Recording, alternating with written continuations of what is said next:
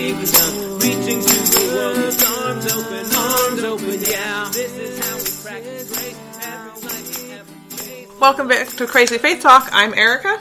I'm Sarah. And I'm Steve.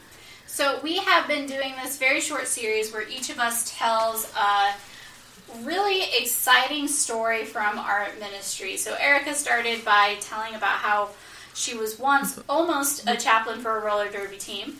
I talked about a time that a wolf made me almost late for worship. And now today we are going to hear from Steve, and we're so curious because he has not told us hardly anything about this story. So we're going to be as shocked as you, dear listeners. Well, I would like to tell you about the time I crashed a wedding in Mexico City. Um, uh, and in fact, this story predates any official ministry, but um, something powerful uh, that affected my ministry uh, happened there. Um, so um, let me set the scene, um, because even though it sounds like an exotic uh, place for a story. I am a nerd and a wallflower, and so I was not doing anything cool in Mexico exactly. I was in high school in um, 10th grade, and our high school Spanish teacher uh, had set up a trip to Mexico for any Spanish uh, like language students uh, at our high school, and with a group of maybe I don't know a, dozen or two dozen high school Spanish students, we took a trip that was going to take us to spend I don't know a few days in Mexico City, and then down the Yucatan to Merida and to um, Cancun and a couple of spots along the way. Um, and when we got to Mexico City, um, most of my fellow traveling classmates who were cool would want in the evenings to go out to you know uh, restaurants or clubs or where they could go dance or something like that. And I, um, this will be a major revelation to both of you, am a nerd, um, and did not go to do any of the cool kid things, but are uh, we happened to be in Mexico City on a Saturday evening, and our um, Spanish teacher, who was one of the chaperones, uh, and one of the adult other adult chaperones who was on the trip, they said we were right there in downtown Mexico City, and she said, um, "Well, I am interested to see what uh, a local uh, worship service is like at a nearby church." They happened to look in the newspaper, and they saw that there was a uh, church not far, obviously Roman Catholic Church, uh, and um, she had read the Times in the newspaper, and she said it's a simple walk from the hotel. And was anybody interested? And the nerd was interested. Yeah, I'll go along. Uh, and of course, I had gone. I packed for this trip with American gringo tourist clothes. You know, so I can have got you know a bunch of t-shirts and shorts. I, I was not anticipating church at all. wasn't anticipating anything formal at all. Um, but I put on my nicest high school tourist outfit and Teva sandals, and we walked to the um, church. And as we got there, I mean, it's, it's right in the midst of the city, so there's big buildings and things all around, and there's this big stone church there. And as we got closer, we had left with enough time. There was, uh, you know, a few minutes, maybe 10, 15 minutes before the service was officially to start. And as we got there, um, we hung back because on the steps there was a couple, bride and groom, that was getting their picture taken there. And we thought, oh, how lovely, a wedding has just finished, and so we'll just stay out of their way and we'll hang back until they're done with all their pictures, and then we will go inside for the service because the service clearly was printed in the paper that was going to start at such and such a time. And so we stand and make weird small talk with each other and stand and twiddle our thumbs, and the couple's getting more and more pictures taken, and nobody's leaving, and we see more and more people walking into the church. So we're like, something's got to be happening here. And um, after two years of high school Spanish, I'm pretty rusty, so it was our the the Spanish teacher who goes and approaches one of the uh, people hanging around outside and asking, "Is there going to be a mass here coming up here soon?" And the person gives this weird look and says, "Yeah, there's going to be a mass here pretty soon." And so we're like, "Oh, well, good. Okay, we're fine. We'll we'll just sneak in right now and get around in between pictures, and we'll sit in the back row." Because even though they weren't Lutheran, that's just sort of what we do: sit in the back row. um, so we go in and we sit in the back row, and the the the nave of this church was packed with people, and they were all dressed beautifully, impeccably, suits and dresses and all this sort of thing. And we're like, well, we feel a little bit bad that here we are in tourist clothes, but we're tourists, and hopefully they are okay with you know. Um, visiting tourists uh, sitting in their sanctuary. We're sitting in the back row. Nobody will notice anyway because we're sitting in the very back pew. So it's paid off. We're sitting in the back pew. We sit down, and then the wedding march starts because the mass that was about to start was this couple's wedding mass. And so, while the question, "Are you having a mass here?" was technically the correct question to ask, and they technically did answer correctly, they did not answer yes. The wet, the, med- the the the wedding mass or the, the mass that's about to happen is this couple's wedding, and you were not invited. So we were there in the back pew, and for an instant, I was like, "It'll be fine. We're in the back pew," but it's a wedding, and the bride's at the back, so everybody turns around and stares at these three painfully white Americans um, who are uninvited guests at this wedding, and the bride and the groom walk in. And we're starting to get some weird looks from people who are like, "I don't think you're bride's side or groom's side." um, and people were as gracious as they could be in that, in that, like, at no point did anybody usher us out. Um, but we sat through there, and um, I, having had only two years of high school Spanish, couldn't follow uh, virtually any of the service at all, except um, there was a moment when the priest says uh, to everybody, um, La Paz usted, peace be with you. And everybody s- turns to share the peace with one another. And uh, so here are these total strangers whose wedding I have crashed, who turn to me, the complete total stranger who doesn't belong and has crashed this wedding. Um, and they extended a hand to me and to the Spanish teacher and to the other adult there. Uh, and they exchanged the peace with us as well. La paz usted, la paz usted. And um, we shared the peace with one another in that place, even though clearly I didn't belong there, and yet they had spoken these words of welcome. The only words that I knew or understood from that service were "Peace be with you." Um, and uh, as much as it's funny just to say, let me tell you about the story of when I crashed a Mexican wedding. Um, what has stayed with me was the capacity for these people um, to be hospitable when I was the outsider and when I was the one who clearly didn't belong at any level, language wise, dress wise, family wise. There was no re- I wasn't even Catholic. um, there were all sorts of reasons why I shouldn't belong, and yet. Uh, when it came time for extending the peace of Christ, they said, "La paz a usted, peace be with you," um, and that drew forth uh, "Peace be with you, La paz a usted" back to them as well. Um, so that is the story of the time I crashed um, a wedding in Mexico. That is fantastic. Um, so, at any point, did It, I'm assuming the high school Spanish teacher who could speak more fluently than others um, get to apologize to the bride and groom It- or somebody to just be like, "Hey, we're so sorry. We just thought that this was a regular weekend mass." In my recollection, we just got out as quickly as possible when it was done. Um, and we realized there was no way to make it better by apologizing. It was just like, okay, they did not kick us out. Let's get while the getting's good and when it's time to go and disappear. Um, so, yeah, I, I did not get the chance either to say thank you for sharing the peace with me or to say, I'm just an American. Please forgive me for being an American. Um, but. Um, the, uh, the- I, I don't remember us having the opportunity to explain our presence there. Uh, we just left when it was when it was done. That's fair. Yeah, yeah. If I had it to do over again, and I've I've often thought like, okay, if I if I had that moment to do over again, and if I would have had a better command of Spanish, would I have said something different? Or if I had not been uh, such a, uh cowardly nerd, would I have afterwards said? Who can I apologize to? I, I don't I don't know I don't know what there what was a better way to to wrap that or bring that to a better conclusion than it ended. Um, but um, I was I was grateful, at least by the looks on their faces at the sharing of the peace, that we weren't seen as a threat or an enemy. We were just this weird outlier, I guess. You're just these tourists that wandered into the Right. streets. But yeah, yeah, like, and I was thinking about like how totally we were we were totally living into that stereotype of Americans who just think they belong anywhere, who just barge right in. Here we were, barging right in, thinking we belonged anywhere. Oh, having worshipped um, in South America, now with Methodists, not with another denomination or anything, um, I have noticed how welcoming uh, Hispanics and Latinos generally seem to be in in the worship experience. Like we were down there for a mission trip. That was obvious. Like they knew we why we were there. Um, we didn't just crash into somebody.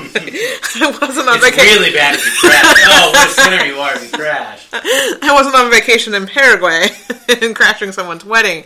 Um, but just that that hospitality that you experienced um, at that wedding, you know, with uh, all things considered, is something I have also experienced amongst that um, the Hispanic and Latino population, which is a beautiful thing because sometimes. In the American church, uh, you sit in the back pew. You're probably sitting in someone's pew, and you're probably going to get a dirty look for sitting in someone's pew um, if you're the outsider. That you know, obviously that's not your pew. You're sitting in my seat. Why are you sitting in my seat? and it, there's a piece of me that, that feels like I, I don't know if the that that dynamic now has vanished altogether from places because I know that people live with a different kind of fear now, especially in an age of, of mass shootings where they happen on such Yeah. a regular basis that they don't even break the they're, they're, they're not the, the headline anymore. It's when it happens. It's the oh in other news there was a mass shooting now. Um, and I know that a lot of churches struggle with how do we deal with that. And I know churches that struggle with, and that part of their answer is, well, we'll just lock the doors so nobody can get in once we started service. And it, it occurs to me, one, that if I had been in that spot, I wouldn't have been able to get in. Now, for the couple, that would have been good news for them because I was the one who was the freeloader crashing. Um, but it, it does it does something to turn the tables. You know, when when you frame the question as what if an outsider is trying to get in? We don't want any outsiders in to get in, but it changed something when you're the outsider. Um, and um, I, when when I, when I think about that one weird hour of my life, again, there are plenty of ways that other people have been made to feel much more the outsider in life than just the person sitting in a short sleeve button down shirt and sandals in Mexico City like I was. But when I when I think about this experience, I think about this story uh, in Acts chapter eight um, when there is this um, Ethiopian eunuch who is heading down back home riding on his chariot. He's the uh, advisor, treasurer for the uh, the Candace, the queen of Ethiopia, and the Holy Spirit just plops Philip right down beside, and uh, the uh, Ethiopian eunuch is reading a copy of the scroll of Isaiah. He must be an important enough guy that he's able to get a copy, his hands on a copy of a scroll of Isaiah. He's reading it, and Philip starts talking to him about it. And as he tells him about Jesus as well, the Ethiopian, the Ethiopian, Ethiopian eunuch stops at one point and says, "Look, there's water over there. What's to prevent me from being baptized?" Mm-hmm. And the answer should have been, "Well, there's a bunch of reasons why you shouldn't be mm-hmm. included, right? There's, well, you're the wrong ethnic group. You're mm-hmm. not Jewish. We haven't gone to Acts 15 yet, where we're letting other people who aren't Jewish in yet. We haven't got. You got the wrong language. You're uh, headed the wrong direction. You're not going to be joining a congregation back up here in Jerusalem. You don't fit the pattern sexually of someone who can have the 2.5 kids in the white picket fence. Like that's not an option if you're the Ethiopian eunuch." Um, and despite the fact that there's a long list of reasons that Philip could have said, well, here's why you're not allowed, or here's why you don't belong, or here's why you are not included, here's why this welcome does not include you, Philip's response is, there's nothing that stops you. There's no reason you can't. And he baptized him right there on the spot. Even though there's no record of this figure ever again to know, well, did his life all of a sudden manifest in righteous deeds, or did he found a church? Or we know nothing else about him except at this moment he asked, does this include me? And um, for someone who, in almost every way, in every other moment of my life, has been afforded being insider status, you know, uh, being uh, a- about as much an insider and privileged person as is possible. um, the the white, married, uh, college educated, middle class sort of person with 2.5 kids and a dog. I mean, like, it, like there's an awful lot of that cookie cutter life. That, yep. Um, and that's not wrong or bad, but it is to say um, it is awfully easy when that's all you've known to assume that other people, when they ask the question, "Am I included too?" Well, no, you don't fit the cookie cutter, so of course you don't belong. And for one brief hour in Mexico City, I was not the insider, and I was painfully aware that I was not the insider, and that there was a long list of reasons why I should not have been included, and why anyone would have been perfectly right to say, "I'm sorry, this is not for you." There, there is no La Paz said for you. You don't, you don't even speak the language fluently. Um, but where I was included in that moment. Um, and uh, I, I can't I can't unlive that moment. So like that, eh, just like I think the church in Acts eight can't unlive that moment with the Ethiopian eunuch. That it made an important decision at that moment. to Say even though we had a long list of reasons why you don't fit and you don't belong, we, this is our policy. You're welcome. Um, and for 2,000 years, we've been trying to live with the ripple effects of meaning it seriously. Every time we meet somebody by the side of the road who says, I want to be a part of this, is this for me too? Um, and uh, I, so that I guess that's why the story stays with me as much as it does, even though it is basically us misreading a newspaper. So when you introduced this story, you said it was before you were part of um, official ministry. Uh-huh. You know, you were a high school student, but that it was part of the story before you know, leading up to Mm-hmm. ministry. Um, how did, or did this rather, fit into your call story?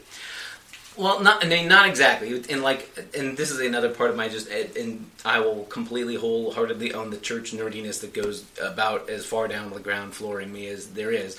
I was probably like in like eighth or ninth grade when I started telling people that I was thinking about being called to ministry, um, and that I like when people ask, "What do you think you want to be?" I, that was when I stopped answering architect and started, and certainly had left behind astronauts. You know, like the childhood things. At some point, there was a brief period where I thought of architect. That sounds cool, uh, but at some point, I can remember was around eighth or ninth grade that.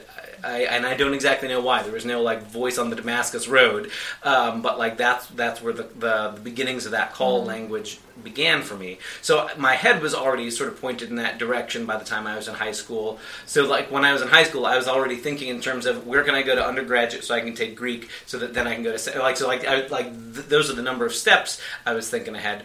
But um, what I what I think I gained from it was I had a real, real small picture of what pastoral ministry looked like because it was pretty much limited to Sunday mornings in my mm-hmm. suburban church. Because I mean, I get it. Right. that's anybody in high school is like, well, you assume that what a pastor does is the thing you see them do for an hour on Sunday morning and mm-hmm. maybe once a week at youth group or something like that. And all that seemed cool. Yeah, I could, I, I could uh, become interested in wanting to learn how to preach and lead music and worship and things like that. And I would like to watch movies with high schoolers and talk afterwards. And I would like to go on youth group outings. Yeah, that all seemed fun.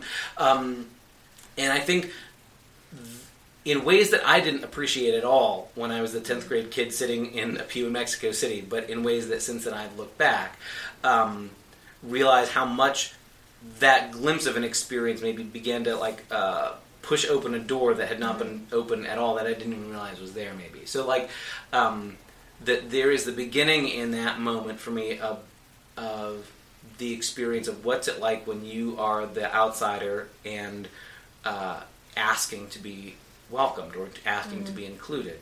And um, I don't think 10th grade me understood any of that. They just thought, 10th grade me thought it was a funny, silly story.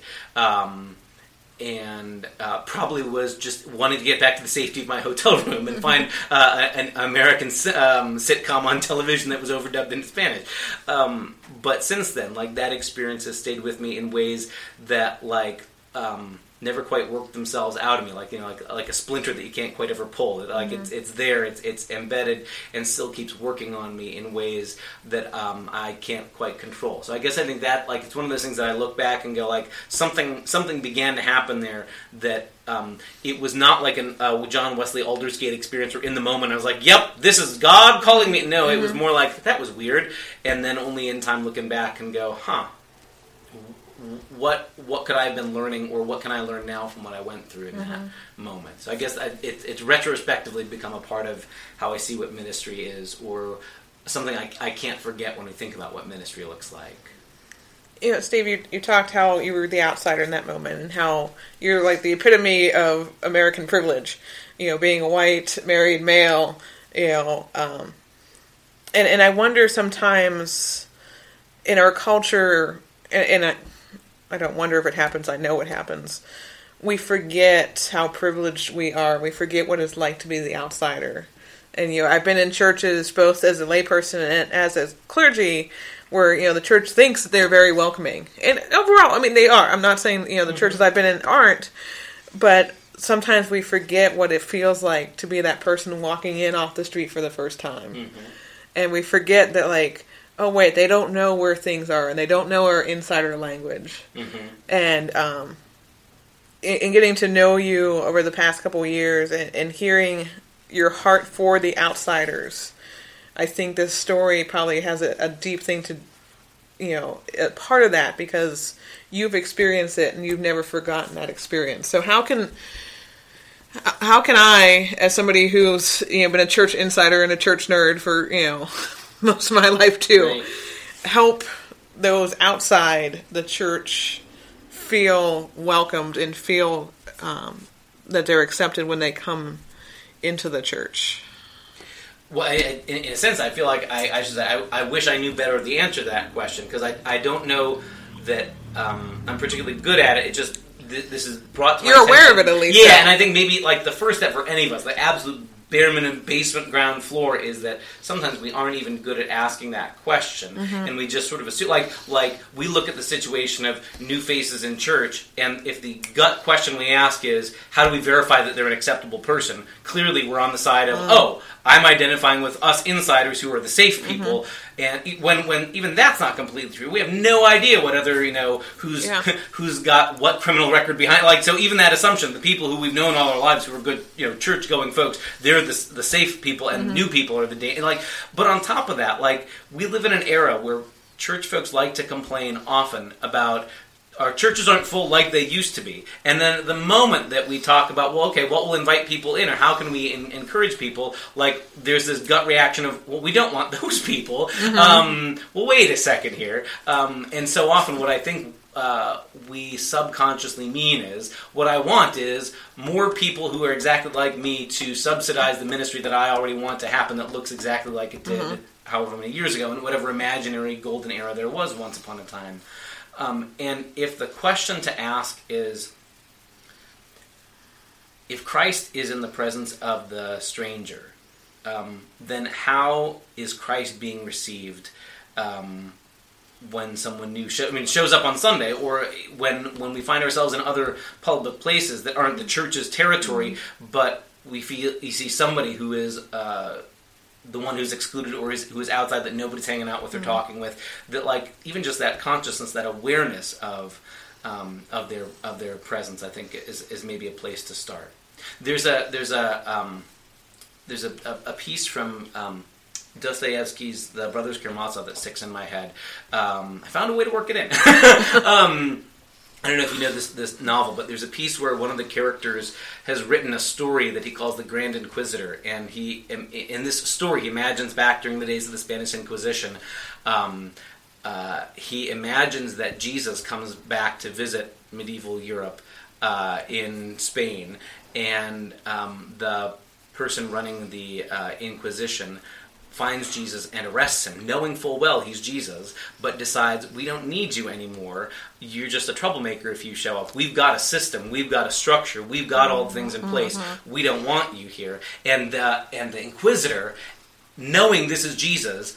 Arrests him and says, I'm going to have you burned at the stake tomorrow. The people will listen to me because we've set up a structure. We don't want you messing up the categories and the systems we've got anymore. And there's this beautiful way he ends it, if I remember right. It, it, uh, uh, that um, after the Inquisitor has finished his long speech uh, and Jesus has just been silent through this whole thing, he says, "You know, what are you going to do about all this? I've got this power. I'm going to I'm going to bring you to the stake tomorrow for being a heretic, for messing up the order that we, the institutional church, have created for you." And Jesus comes up and kisses him on the lips silently, and uh, the Inquisitor is so shaken by this that he doesn't respond with threats or bellowing or yelling, but with this kiss, he says, "Go your way and never come back again." And Jesus vanishes and disappears. Um, and I guess the, the thing that haunts me about that story, even though it is now removed from me both from the English to the Russian to the, the setting of the story in Spain, like how easily we keep replaying some version of that story. Um, and that we, if we decide that Jesus uh, if he would show up in our midst. And he promises to show up, you know, like in places like I was hungry and you fed me, I was thirsty, I was in prison, I was naked, I was the I was the stranger. Um, he promises to show up, and yet how very easily we're like, but we don't want him messing up our carpet, or but we don't know where he's from, or we don't know, um, and but it will make such a mess, or it will be too much on our budget to take care of hungry people. Now, these are the places where Jesus says, "You want to know for sure where to show where I will show up? I've given you my social calendar. Here are the places I promise to show up." And in instead, so often our response in the face of those uh, opportunities to meet Jesus is um, that it is too much of a threat to us because it messes up the comfortable system that we set up. So I, I guess like that that's where I wrestle with it right now, mm-hmm. and then maybe then that pushes me to a conversation we had in an earlier episode about just the importance of, of listening. That like mm-hmm. as long as I'm in my little bubble of people who are only like me, I will always have my suspicions or assumptions confirmed and patted on the back because I will only ever be talking with people mm-hmm. who already agree with me. But if I find myself like maybe I need to be willing to risk being vulnerable and interact with people um, who are in different places and learn from them, not with the assumption of I'm here to get you to admit the places you're wrong and I'm right, but maybe I have something I need to learn from you. And at the very least, to start with, uh, I don't earn the right to speak until I listen, um, and then just let the listening go where it goes.